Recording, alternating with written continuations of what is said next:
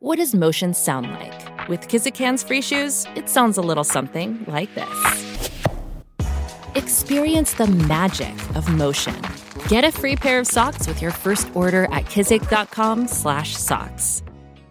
Feeling bad doesn't mean that something's wrong. Just like exercise, right? You know, what Marines say, pain is weakness leaving the body. This is something my coach tells me, like on a regular basis, as I start to bitch and moan when he wants me to add 10 pounds to something. And I'm like complaining about it. He reminds me of this. And it's really true in life as well. So whenever you're doing something really expensive, really hard and metabolically expensive, it is not going to feel good necessarily. And that can mean exercise.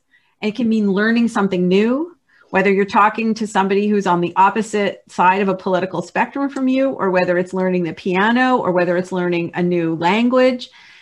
You know, there are always going to be times when things don't feel good, but sometimes something not feeling good means that you're doing something really hard, but that it could be a really good investment for your future. I'm Doug Bopst, personal trainer, best-selling author, and entrepreneur, and I'm on a mission to help others become the best version of themselves. So I'd like to welcome you to the Adversity Advantage podcast, where we will help you use obstacles, failures, and setbacks to give you that edge needed for success. I'll be interviewing people from all walks of life on how they overcame trials and turned them into triumphs. So please sit back, relax, and get ready to be absolutely blown away by some of the wisdom and stories you're about to hear. Welcome back to another episode of the Adversity Advantage. I'm your host, Doug Bopst. There's a lot of science about how the brain works and what really controls our feelings and emotional responses to situations. But most of what we have been told about how this works in the past is wrong. And my guest today is someone that is going to share some unpopular truths on how your emotions are made and how your brain actually works to give you hope that you are not at the mercy of your emotions, which fittingly is the name of her TED Talk. And so my guest today is Dr. Lisa Feldman Barrett. She stands among the top 1% most cited scientists globally for her revolutionary research in neuroscience and psychology. Dr. Barrett is a university distinguished professor at Northeastern University, and she is also the chief science officer for the Center of Law, Brain and Behavior at Harvard University. She was awarded a Guggenheim Fellowship in Neuroscience in 2019. She has published over 240 peer-reviewed articles and has a TED Talk on emotions that has been viewed over 6 million times. She is the best-selling author of How Emotions Are Made, and her latest book, 7.5 Lessons About the Brain, is just as powerful.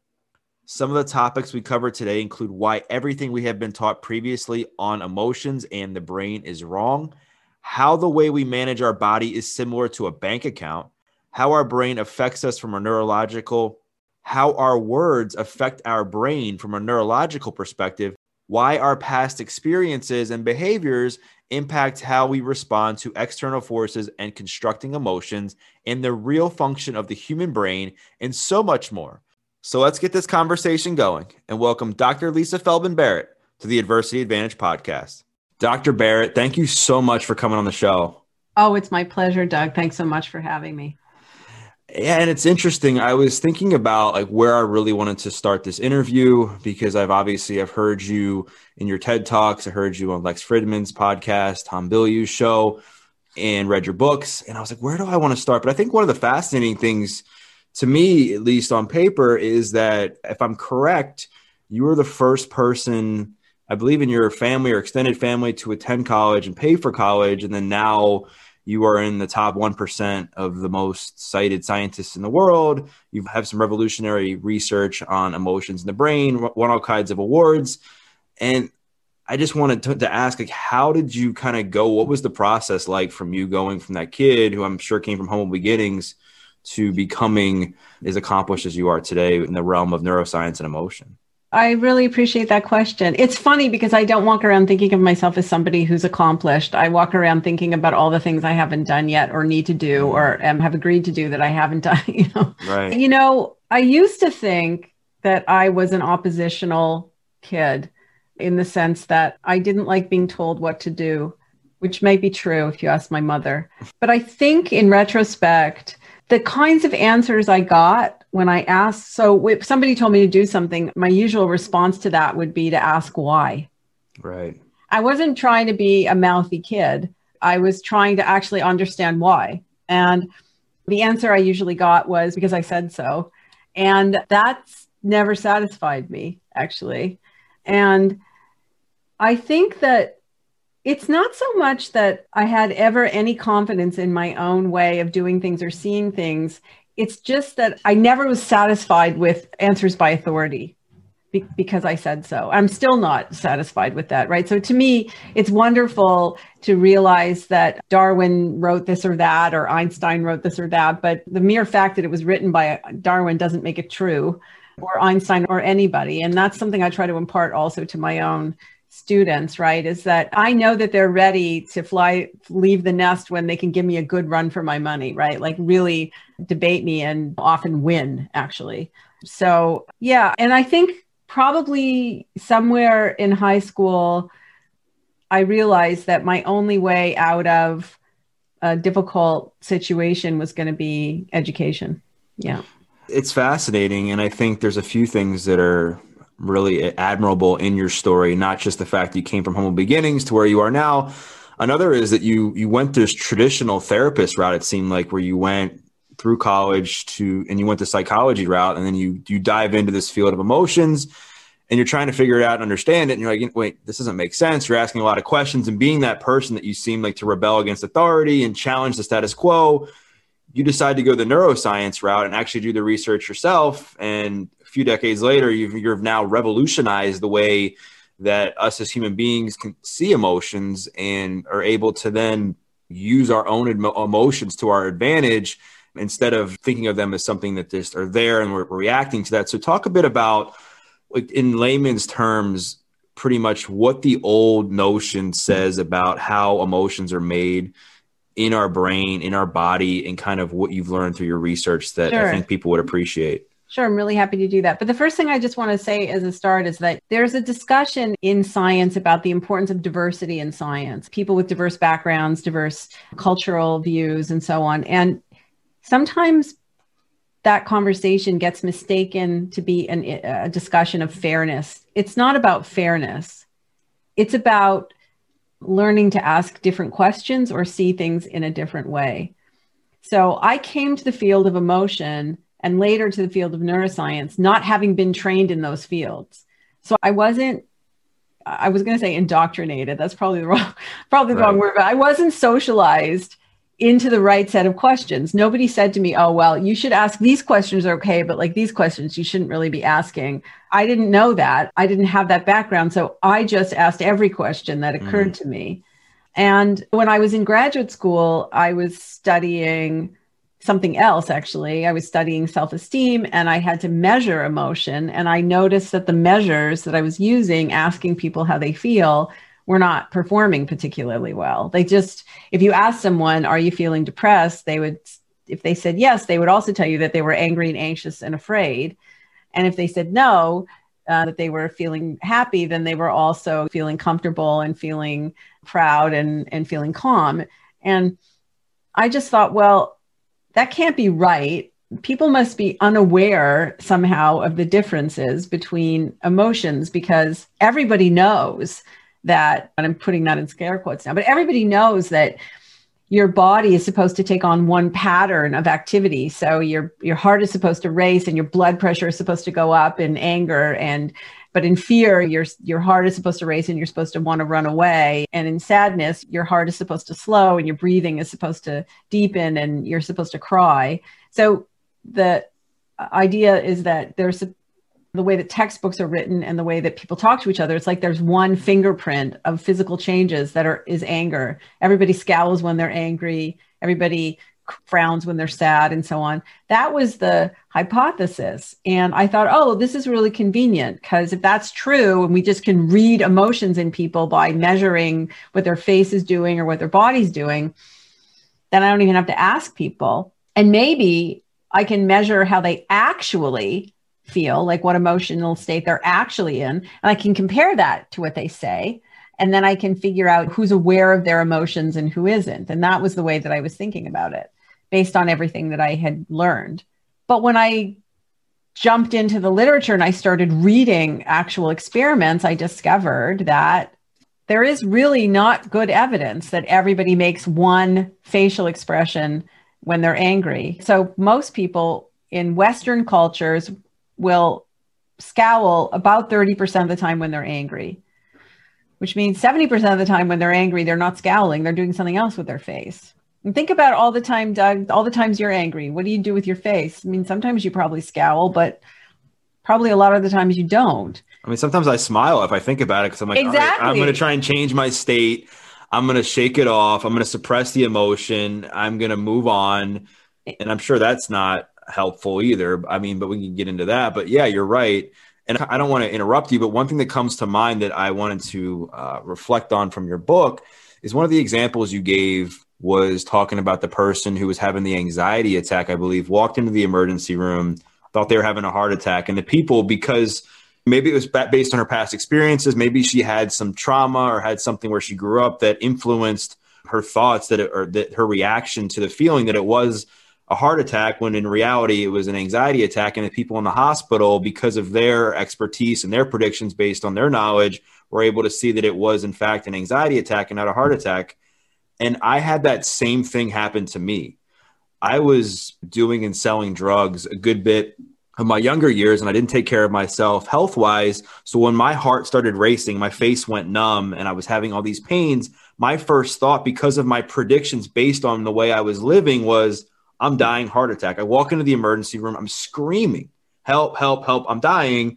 Similar kind of reaction. People are like, sir, sit down. You're just high on drugs. Or you're having a panic attack, whatever it was. Right. And just reading that in your book, I was like, it makes so much sense. Like logically, when you can sit back and you see what you say, it's like, wow, that totally makes sense. But I think in society, because we have a lot of these old sayings and old literature, like you said, that you're saying you're not like saying wasn't quote unquote fair, but you're like, all right, let's just try a different approach. So I just wanted to say it all makes sense to me. And I'm sure it's going to make sense to a lot of the listeners as well.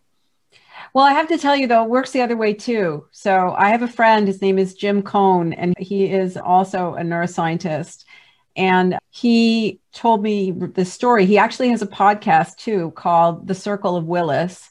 And for his Halloween version, or I guess episode, not this past year, but the year before, he tells a story about how he was having a lot of chest pain and I'm feeling really, really worked up and really aroused, not sexually aroused, but like jittery, like on edge, and went to his doctor, and his doctor said, oh, you're just having, it's just anxiety. But the symptoms were getting worse and worse, and he was feeling more and more uncomfortable.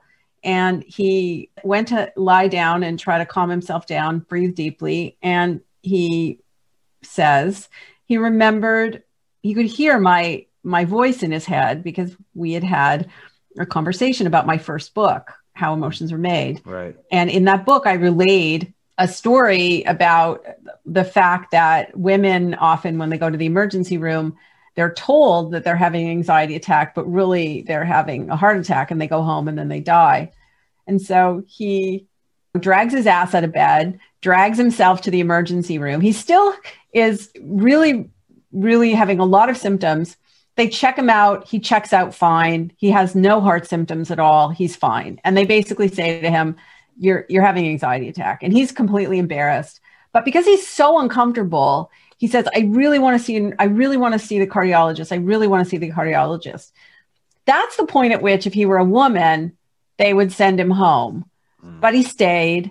The cardiologist walks into the room and he has a massive coronary right there. It's called a widowmaker. Mm. Wow. So yeah, and he would have died.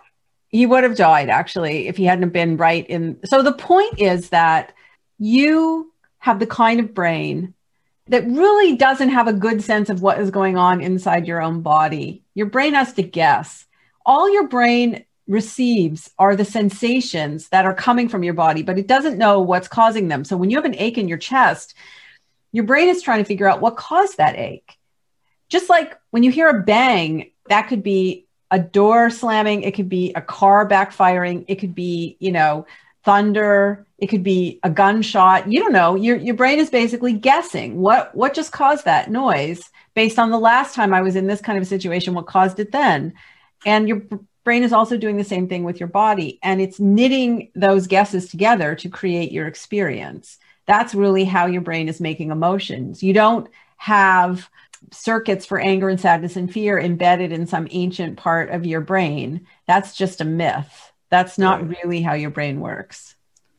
So from my understanding from your other interviews you've done in your books, and again, feel free to correct me if I'm wrong, but it just seems that when we go through life and situations and in moments, we get these things called feelings or moods or affects, I guess, in the more psychological scientific term. And then based on our childhood, our previous experiences and our memories, our body's first objective is to act. Right. And we're taught, all right, I mean, I don't know if that's the right word, but we want to move towards whatever that is. And then we guess in our brain what's going on based on all of that and create our own emotional response to. Am I correct? Yeah, I think you're getting it pretty well. So what I would say is the first piece to understand is that your brain evolved. Brains evolved to control bodies. That's why they evolved. They didn't evolve to be rational or anything like that. Of course, you don't experience yourself that way. But when you think, when you see things, when you hear things, when you feel something, all of that is really in your brain's, is in the service of your brain's most important task, which is to regulate the systems of your body. And that's what it's doing all the time, from morning until night, from birth till death. Okay. And when your brain is controlling your heart and controlling your lungs and like all the other gunk and junk that's going on inside your body is sending sense data back to your brain.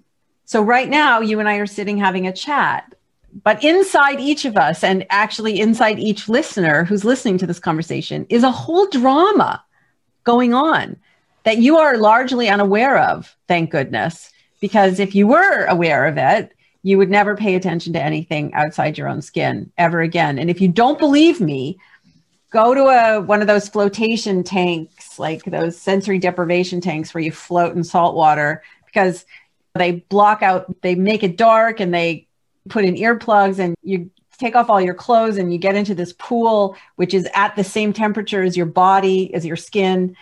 And basically they've made it so there's no external sensations coming from the world at all. And then all of a sudden you just are exposed to this real symphony of stuff going on inside, which normally is just drowned out. Largely, right now, it's happening right now. You just can't sense it. And so evolution has kind of given us a workaround to figure out like when everything is copacetic or like is everything okay inside my body or are things kind of out of balance? And that's what you called affect or mood or feeling. And these simple feelings, do you feel comfortable or uncomfortable? Do you feel good or bad? Do you feel really worked up or really calm? These feelings are always with us all the time. They sometimes, when they're really intense, they're like right in the foreground of what we're experiencing. Sometimes they're in the background of what we experience. Like when someone cuts you off on the highway, that is when we used to drive before COVID. Yeah. When someone cuts me off on the highway, my immediate reaction is, what an asshole. Right. So that's affect, that's feeling, but I'm embedding that feeling in the perception of that guy as an asshole, as opposed to my reaction to that guy. So affect is always there. What we do with it kind of changes, but it's always there. Affect is not emotion, right? Affect doesn't tell you what is wrong. It just tells you something is wrong. It doesn't tell you what is okay. It just tells you something's okay. And then you have to figure out, what do I need to do now? And so what your brain is always doing is it's guessing. It's the way that we describe it is your brain is trapped in a box called your skull. It's receiving information from your body and from the world, right? Like a tug in your chest or a bang in the air. And your brain, these are the effects, the causes, the outcomes of something that just happened, but your brain has to guess at what the causes are. And so it's using your past experience that come from your lived experience of a whole lifetime, and also the things that you've watched on TV and that you've read and that you've heard from other people. And all of this is available in your brain to try and make sense of what that tug means or what that bang means. And your brain is always making a guess. And the guess that it makes is action first and experience second, which I know sounds nuts, but that actually is the way it's working. So when your brain makes a guess about what that bang is or what that tug is, that guess is first a preparation to act. And then it's, well, the last time I prepared myself to act this way, what did I see? What did I hear? What did I feel? That's sort of how it works.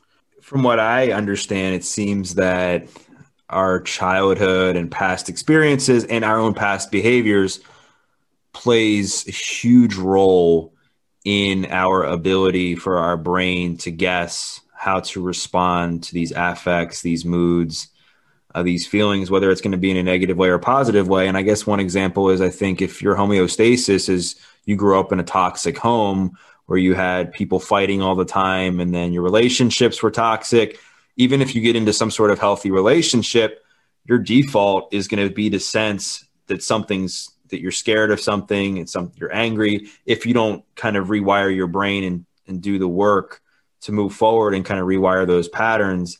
And there's a quote that I heard you say, I think it was on Lex's interview. It was phenomenal, but it said something along the lines of, you can't change the past. You can change the present, which becomes your past. So talk about how somebody can really go from maybe when they get these affects based on their patterning and the way they grew up, they're responding, their brain is guessing fear, anger, rage, whatever it is. How can they start to maybe train their brain over time? Because I know it's not easy. It's extremely hard at first to respond more efficiently and positively. I would say it's one of the most difficult things to do. And you can't actually do it unless you a little bit how it works. Mm. But even when you know how it works, it doesn't exactly make it easier. Right. And I would say I've been at this for 30 years and I still think it's hard sometimes. It's still really, really hard sometimes. And so I want to back up one step and talk about, just start where you started, and then I'm going to answer your question. So yeah. I want to take one step back and say, you know, when a baby is born, that baby's brain is born under construction. The baby can't regulate its own body. Baby can't even burp by itself, can't feed itself, can't do very much, can't even control its limbs, okay? I remember the day that I watched my daughter for the first time try to swing at something deliberately. She missed it by like a mile, but I could see she was looking right at it and she was trying to get her arm to hit it, but she completely missed it, right? So you can't even move your limbs by yourself. So your caregivers are basically maintaining your nervous system for you. They're feeding you and they're keeping your temperature regulated and they're teaching you when to go to sleep and all of these things. So the way I describe it is your brain is running a budget for your body. It's not budgeting money. It's budgeting glucose and salt and water and so on. And everything that you do, everything that you learn, every compliment you give, every insult you bear, every hug you share, all of these things are, you can think of in terms of deposits and withdrawals from your budget, right? So when you exercise, that's a withdrawal, but it's an investment. You're spending because you expect to get some return on your investment. Right. So a baby's brain can't run its own body budget. That's what its caregivers do. Its caregivers keep that body budget solvent. And in the process, the baby's brain is being wired to a particular world. A world that is curated by the parents, by what the parents do, how often the parents talk to the baby, what they say to the baby, and so on and so forth. And that goes on through childhood and into adolescence. And it takes about 25 years until a brain is developed to its adult state in a human. And even then, we're still making deposits and withdrawals metaphorically in each other's body budgets all the time. Okay. So remember how I said when your brain is receiving these sense data and it's asking itself, like it's trying to use past experience to make sense. Really what your brain is doing, it's figuratively asking itself, not what is this bang or what is this tug? It's what is this like? What is this similar to in my past experience? So because of how our brains work, they're very, very dependent on the past experiences that you have.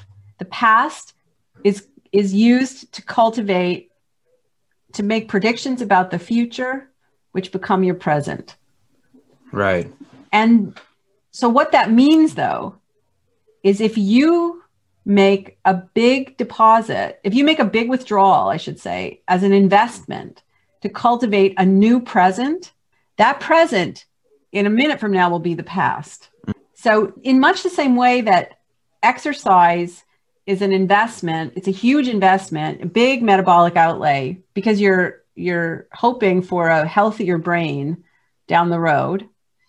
Exactly in the same way, if you make the time to expose yourself to new ideas, to cultivate new experiences for yourself, not necessarily in the heat of the moment, but really when you have the resources to do it. And maybe just like before, I don't know what you do before you exercise. Before I exercise, I usually have a protein drink, and I usually make sure I'm drinking enough water. I'm giving myself support. I'm supporting my body budget as I'm doing this really hard thing, which usually feels like shit, but I'm doing it anyways.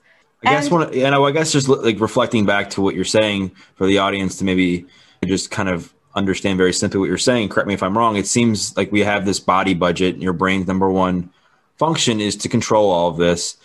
And regardless, your body has to use energy. But what I'm hearing you say is things like exercise, I'm sure hanging around positive people and doing things of service and working on yourself are short-term withdrawals from your system, but they're more like investments that are going to pay off long-term. Whereas something like getting into an argument over politics or something that might be more meaningless or something that could be negative, I'm saying, or scrolling through social media is more of like an expense in your budget where it's just negative energy that you're not going to get back long-term. It's just gone, right? But yes, exactly. So I think there are a lot of different things that you can practice that are like investments. You're using energy, but it's an investment. And what you're doing is you're cultivating your past to control who you will be in the future, basically. So changing your experience right now in the heat of the moment is super hard. Yeah. It's doable,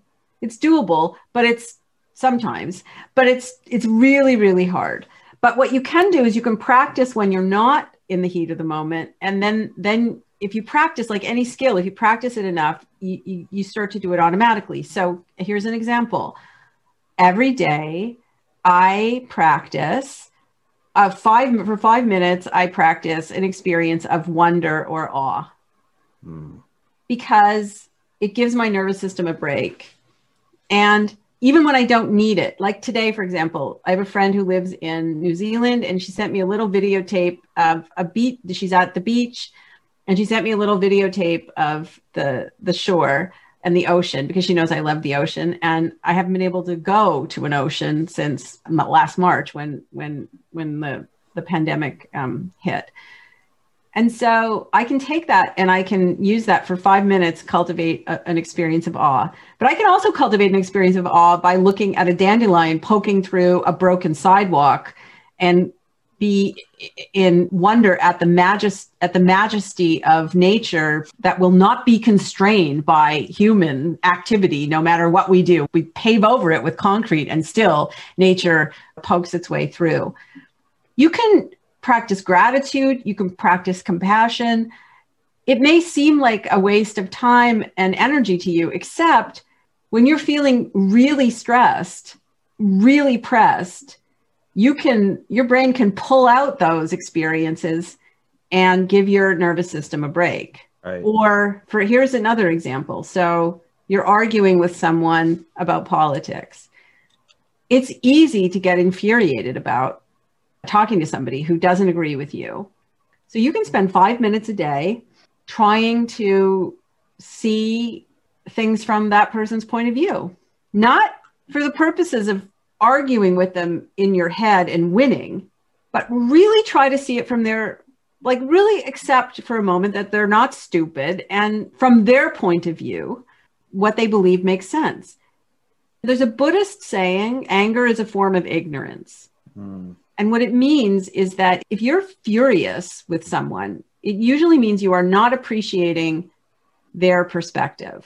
In the end, as a practice, it doesn't matter whether you agree with them or not, or whether you get them to agree with you. The point is that you are building a flexible brain. You are training your brain to be flexible, to be able to see something from multiple points of view. And in the end, that will buy you resilience to stressful, difficult circumstances. Yeah, and that's one of the things I know you talk about in your book. And it was eye-opening to me, but it made total sense about the importance of taking that time to take your quote unquote views out and have these conversations with people who have completely different views and just really try to have empathy and compassion for how they're feeling and believe that they actually feel that way. And that's okay. And it might not make them a bad person. In reality, like diversity, as you said, is great. I mean, I heard you, I think you were talking to Lex talking about how your, I think it was your husband has like 7 different shirts and or whatever, and people buy different clothes. But when it comes to like politics and culture and all these other things that people get into arguments about, we don't want diversity sometimes and different opinions. Yeah, exactly. Humans love variation. We don't want to eat the same thing every day. We don't want to wear the same thing every day. The only place where we have trouble with variation is with each other. Yeah. But one of the things that really blew me away as a trainer in your book was when you talked about, like you hear a lot in my field, if you're stressed, you can gain weight. If you're stressed, you might gain some fat in your midsection. But when I read that you had came across these studies, and I don't remember the exact statistics, but that when someone was stressed out, that when within 2 hours of them eating, they added like an additional 100 calories or so to whatever food they were eating. And if they were in some sort of stressful environment, and I don't remember the exact timing of this one, that when you ate a healthy fat, it got digested as French fries. And why it was fascinating to me was my parents got divorced when I was 5, and I grew up in a kind of an unsettling environment with going back and forth. I was always in a stressful state with my family life. And I started gaining weight at a young age. Now, I probably ate a little bit of the junk food in excess than my friends, but I thought I was eating the same foods my friends were eating. I mean, like I said, I might've been eating a little bit more, but I'm almost wondering if it wasn't quote unquote genetics, that it was just stress and my body wasn't properly digesting the food after reading that. So I think it's really important that people understand that a couple of things. One is that what is stress? Stress is where your brain believes that there's some really big important thing that you have to do. And so it flushes your system with glucose. That's what cortisol is. Cortisol is not a stress hormone. It's a hormone that gets glucose into your bloodstream fast because your brain's expecting that you have to do something. Right. So imagine that your brain believes that you have to lift 100 pounds. Every time you walk into a room with your parents who are arguing, it's like your brain believes something to the equivalent of you have to lift 100 pounds and you don't lift 100 pounds, right? So it prepares you for nothing. Well, eventually, each time that happens, you pay a little metabolic tax, not a big tax, but like a little one. But eventually those little taxes add up. It's just like if a drip keeps dripping on a metal pipe, eventually it will bore a hole through that pipe, right? It doesn't happen the first time, doesn't happen the 1,000th time, but eventually that pipe is going to be destroyed. It's exactly the same kind of thing. You're paying a little bit of metabolic tax. What does that metabolic tax cost? About 104 calories. That's what we learned, right? That when you are stressed within a 2-hour period of eating, it's like just adding 104 calories to your meal, which if you add that up over a year is 11 pounds. 11 pounds, right? And similarly, if you are stressed within a day, it means that any of the good fats that you eat are metabolized as bad fats. So basically, this all comes down to the efficiency of your metabolism. I'm not saying everything that's important is about your metabolism, but I think it's one cause that's kind of overlooked because we don't attach our feelings. Our feelings actually are very tied to our metabolism, but we don't understand that in our everyday life.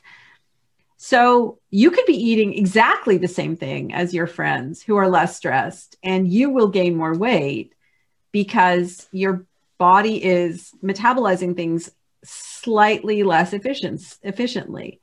And as this adds up over time, your body budget starts to run a deficit. And I don't have to tell you what that feels like.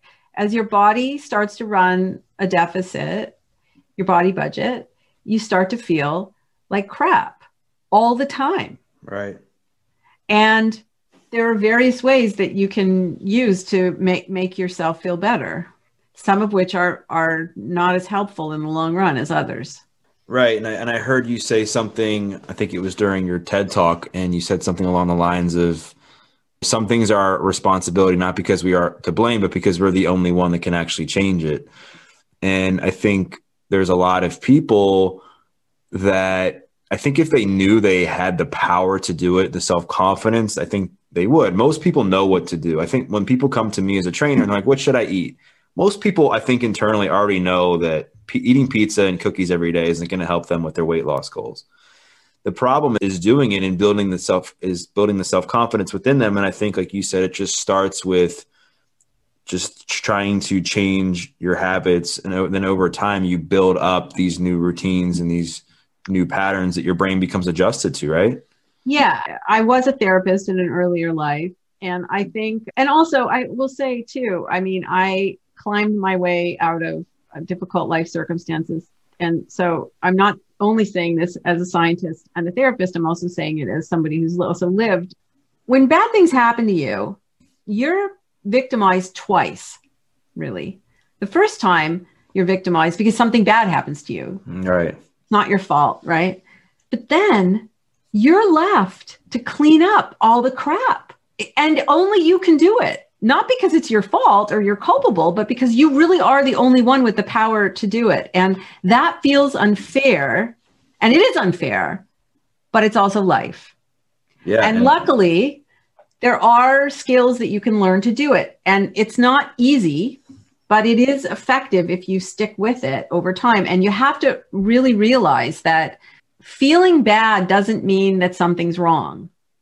So just like exercise, right? I mean, you know, what Marines say, pain is weakness leaving the body. This is something my coach tells me, like, on a regular basis, as I start to bitch and moan when he wants me to add 10 pounds to something. And I'm like complaining about it. He reminds me of this. And it's really true in life as well. So whenever you're doing something really expensive, really hard and metabolically expensive, it is not going to feel good necessarily. And that can mean exercise, and it can mean learning something new, whether you're talking to somebody who's on the opposite side of a political spectrum from you, or whether it's learning the piano, or whether it's learning a new language. You know, there are always going to be times when things don't feel good, but sometimes something not feeling good means that you're doing something really hard, but that it could be a really good investment for your future. And I think one thing that I've heard you say that I totally agree with that it comes down to is you really have to choose your heart, right? Because, and I've heard you say that it is somebody's responsibility and they need to take ownership of them changing. And if they don't want to, it doesn't make them a quote unquote, I heard you say snowflake or a bad person. We shouldn't shame those people, but they also need to know, and I would need to know if it was me, that my life is still going to be hard. My relationships are going to be challenging. I'm going to be paying more in healthcare costs. My job productivity might not be good. I'm going to have mental health issues. Like, that's all hard stuff to go through. And then on the other side of that, the hard is getting into a workout routine, maybe that I haven't done, drinking more water, getting better sleep, practicing meditation, surrounding myself with better people. All that stuff is challenging too. And it's like, well, which one do you want? Do you want the one that's pretty much guaranteed for you to be miserable in life? Like, it's guaranteed pretty much. Or do you want the one that it's not going to always be great? Like, life isn't always great, but you're going to learn a lot along the way. You're going to have a smile on your face. You're going to be more productive. You're going to have some wisdom. Exactly. That's exactly right. It's exactly right. I think in a little bit, I would say in the United States, there's like a tyranny of happiness. Like, you think that they should be entertained and happy. And I really think that being satisfied and living a meaningful life is not the same as being carefree and happy in every moment. And of course, we all want to feel, I think really what people want to feel is comfortable, meaning not in pain, like they don't want to suffer. And it is possible to have a life where you minimize the amount of suffering that you do, but you have to do it by taking responsibility for yourself and for other people. So we don't just manage our own body budgets. We also, figuratively speaking, make deposits and withdrawals into other people's body budgets. And I can describe for you how that works.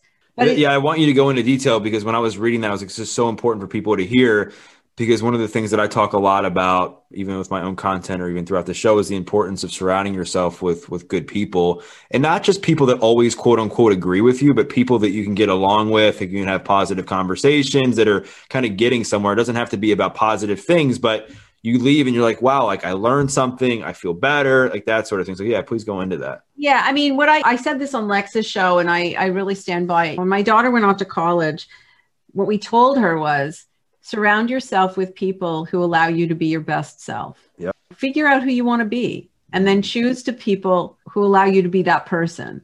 That's really, really important. I think it's important to understand that the way that humans evolved, we're a social species, and that means that we influence each other's nervous systems in really profound ways. So, Doug, if you and I were in the same room and we were having this conversation, let's say over a cup of coffee, and we liked each other and we trusted each other, our heart rates would synchronize, our breathing would synchronize, we'd start mirroring each other's actions without any awareness that this was happening, it would happen. If we didn't trust each other, then we wouldn't see this kind of fluid dance. Everything would be slightly more awkward, and there would be no synchronizing going on. And we regulate each other's nervous systems in many ways that other animals do too, but we have an additional way, and that's with words. Yeah. I was hoping you get into that, because that was something that was also, you hit the nail on the head with it in your book. And I know that the whole words thing has been thrown around a lot, either with the famous book, The Four Agreements by Don Miguel Ruiz, or other current talk in the personal development space. But I wanted to honestly get your opinion on it from a neurological state on what words can actually do, because I've heard you talk about this. I guess I would just say this. If you look in the brain, you look at the systems that are involved in understanding language and generating spoken language, they're exactly the same as the regions that are controlling your body. Mm. Exactly the same. Wow. And this is also true in other animals as well. It's not just true in humans. So in birds, for example, songbirds, the parts of the brain that are important for the bird's ability to learn song and hear song and charm each other with songs are exactly the parts of the brain that are controlling that bird's body: lungs, heart, immune system, metabolism, and so on. So this is why you can read something, you can read the Bible, you can read the Quran, you could read poetry from 1,000 years ago, you can read words that come from thousands of years ago, and they can soothe you or infuriate you. And whatever change in feeling you're having, that is accompanied by some change inside your body. I can text three little words to a close friend of mine who lives halfway around the world. She doesn't have to see my face or hear my voice. She can just see those words, and I can change her metabolism, her breathing, her heart rate. I mean, we do this all the time in experiments with people in the lab, but we also do it with each other. And so what this means is that a kind word can do a lot for someone, and an insult can also have an impact. And so we have this kind of situation where we have these socially dependent nervous systems where we're influencing each other's body budgets, and therefore the likelihood that we're influencing each other's well-being in the moment in really profound ways. But we live in a country that has very strong individual beliefs about individual rights and freedoms. Right. And that's a conflict. And it doesn't necessarily mean that we have to curb people's ability to speak freely. It just means that we have to have a conversation about this and acknowledge the fact that we are more responsible for each other than we might know or like or want, right? So you and I could disagree with someone. You and I could disagree with each other even. But if we disagree with each other while still speaking respectfully and treating each other with a basic amount of human dignity, that's going to have a different effect than if we really tear into each other and treat each other like animals. Like, the problem in right now isn't that people disagree. It's that there's this casual level of brutality in public conversations. It's not just a problem of civics. It's a public health problem. It's actually adding attacks to people's body budgets exactly at a time when people don't need it and it's not helpful. And the tricky bit here, Doug, is that the cost doesn't show up immediately. Remember, It's only a little tax that you pay every single time. So over years, it's going to add up. Yeah. I think the thing that for people to think about is you hear a lot about, especially in fitness, about stacking days and just being consistent and how it adds up to a big goal. If you eat well and exercise, drink enough water and sleep good over the course of 6 months and your goal is to lose weight, if you're on point with your calorie goal and everything, chances are you'll probably lose some weight. But I think it can have an adverse effect if you're going in a negative spiral where you're having these constant negative conversations with people where you're getting into these disagreements and it's not anything constructive, where you're saying things to other people on social media. And I think the one thing that you talked about in the book but one of the things that really hit home with me was the thing on anxiety and how to change your perception when you have anxious feelings. And I think words don't just have, at least in my opinion, I could be completely wrong, don't just have an effect on others. They have an effect on ourselves when we talk to ourselves. And if you are waking up in the morning and you get into this panic and you have it, I know you talk about in the book, like it's a test and you are like panicking, you're like, oh my God, I have anxiety. I'm so nervous. You're going to go down this rabbit hole and develop these emotions attached around fear and anxiety based on your brain guessing in response to these affects, right? Yes. But if you change, it seems like the way you talk to yourself and say, I'm really excited about this test. I'm going to do great. I'm determined to pass. I'm going to do whatever I can. I think over time, correct me if I'm wrong, if this is repeated over a certain amount of times, your default won't be anxiety. Your default will be, I'm excited and determined. Am I right? Absolutely. So there is research which shows that. And does the same go with depression? I was wondering, is the same, if you get the feelings of the depression, is it the same or no? So it is and it isn't. So what I want to say is, I'm going to flip around what I'm going to say because I want people to really understand what I'm saying. If you are clinically depressed, clinical depression is like a bankrupt body budget, really. Right. Like the two most expensive things your brain can do is move your body and learn something new. And so what do you do when you're running a deficit in your actual bank account? You stop spending. So that's what your brain does too. And it means that you get fatigued and you don't want to move too much. And it also means that you stop learning and you just stick with what's in your head and you don't pay attention too much about what's out in the world. And if you do, you're interpreting it in line with what's in your head. And so you can't take advantage of the positive things around you, because that's not how you're feeling. You're running a deficit. And so when you're at the point of a clinical depression, you can't just use these, strategies and expect to dig yourself out of it. You need usually a little bit of help. Ditto for post-traumatic stress disorder or any kind of serious anxiety disorder. So what I'm talking about works well before you get to that point or as you're coming out of that point. Got it. Okay.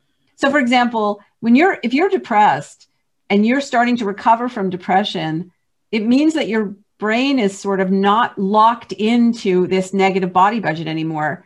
And so it's starting to pay more attention to what's going on around you in the world, and it's going to try to predict. And when your brain has trouble predicting, there's an increase in some chemicals that will make you feel jittery and worked up.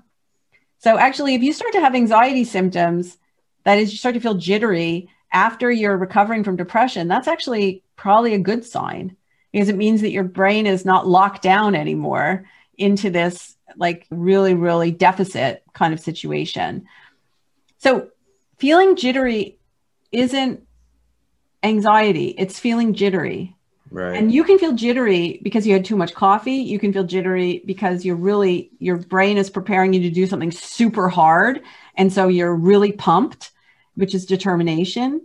Before my TED talk, I could feel my heart beating in the tips of my fingers. I mean, and if my brain had made sense of those sensations as anxiety, that would guide my actions. I would have done something very different than if I constructed determination.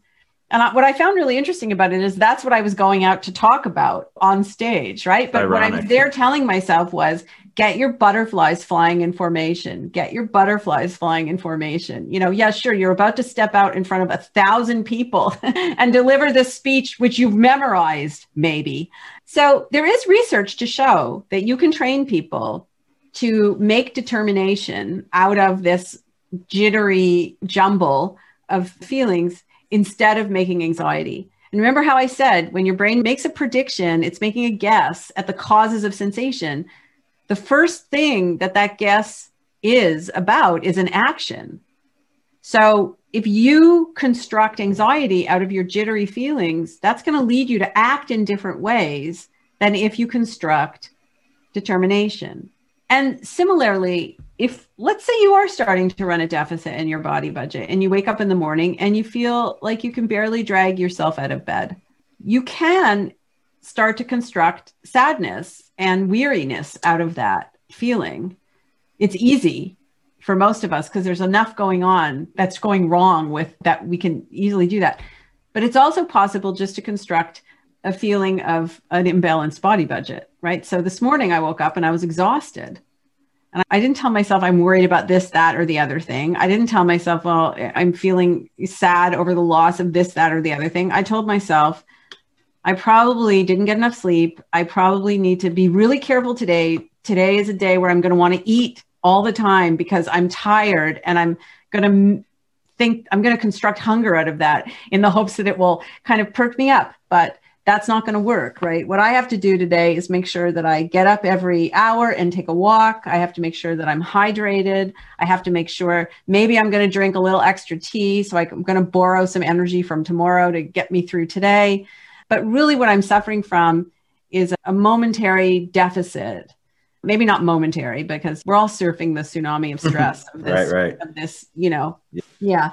But the kinds of things that I'll do, maybe I'll walk into my husband's office and ask for a hug, or maybe I'll say to my daughter, be nice to me today because I don't have the spoons for a lot. But basically, the way that you make sense of the sensations in your body and the feelings that come from those has a direct relation to the actions that you take. And that will set you down the path of maintaining a bad feeling and even making it worse, or maybe nudging yourself in the direction of feeling a little better. Yeah, it seems to me, I mean, you're spot on with everything you just said. I totally agree. And it helps me understand even more about the whole body budget and how we have to intertwine the mental and physical components of our body. I think so many people think of it as silos, like the brain controls this and your body controls that. And from what I've learned from your work and reading your books, the brain is the control center for everything. And like you hit on something just with what you just said, is that self-awareness is being aware that, okay, I am feeling run down. I am maybe a little bit fatigued. I'm tired. Maybe I haven't been eating as well. I haven't been sleeping good. Where I think a lot of people, they just will say, well, I'm not feeling good. I'm sick because my stomach hurts, or I'm tired. Maybe I'm getting the flu. Maybe I'm getting a virus, whatever it is. But they're not linking the physical components to the mental components and saying, like, maybe I'm just really stressed right now. And I think people aren't even really aware sometimes when they're stressed. Because remember, I was talking to one of my friends, and after reading your book, I was just fascinated about how much this all made sense about how she responds to stress versus how I respond to stress. If I'm stressed, I'll pace a lot. I'll be like worrying a lot and I can't sleep. Whereas if she's stressed, she kind of shuts down. And that just proves the point that not everyone experiences the exact same responses or emotions when it comes to these feelings. And I think a lot of times people aren't even aware that they're even stressed out. They think they're sick or something else. I mean, have you experienced that in your research? Oh, absolutely. Absolutely. And in fact, my daughter came up with this really great concept, which she calls the emotional flu. The emotional flu means I feel like shit. And I want you to know that I feel like shit. Yeah. I want sympathy from you. I want empathy because I feel bad, but I know I'm not depressed. I know I'm not anxious. I know nothing's wrong really, except that my body budget is kind of, running a deficit at the moment. But I'm feeling bad and I want you to know that. So when she says to me, I say, how are you? And she's like, oh, I'm having a moment of the emotional flu. I know what that means. That means she needs a hug. And when she was a little girl, we used to call that a visit from the Krabby Fairy. Like, oh, the Krabby Fairy is visiting you. I mean, in every person's life, if you look hard enough, you can find something that's wrong. And you can attach your feelings and your physical state to that thing. But that's weaving together a story that will take your brain down a particular path. And you have a choice. There are other stories with other paths that you can nudge yourself along. And that sounds like a lot of effort. And sometimes it is, but not always. If you practice on a regular basis doing this, then you do get kind of automatic about it. And I think the most important thing to realize is that variation is the norm. Variation is the norm, even for you, which means on some days, in some moments, you will do better than on other moments and other days. And so you just have to have some compassion for yourself. And when you go to sleep, you have to remember tomorrow is another day. Yeah, and it seems like in simple terms, you hear the words like neuroplasticity and plasticity and rewiring thrown around a lot these days. And I think in the simplest form, it just means trying to make conscious decisions that sometimes are hard to change the way your present is and the way your future will be. And it seems it all comes down to managing things like dopamine, your serotonin, which it seems like they don't control everything in the brain, but I think they play, it seems, very many parts, right? Doug, though, serotonin, dopamine, oxytocin, opioids are all metabolic regulators. So we refer to them as for other functions, but they evolved to regulate your metabolism. And that is what they are doing. So as serotonin is mucking about with your mood, it is regulating your metabolism. And that is why it has those mood effects. Wow. So I think the thing to remember is that your mind and your body are not linked in some gauzy, new agey kind of way. They are linked in a very, very real biological way. Whenever you have a change in your feelings or in your thoughts, there's some change going on under the hood.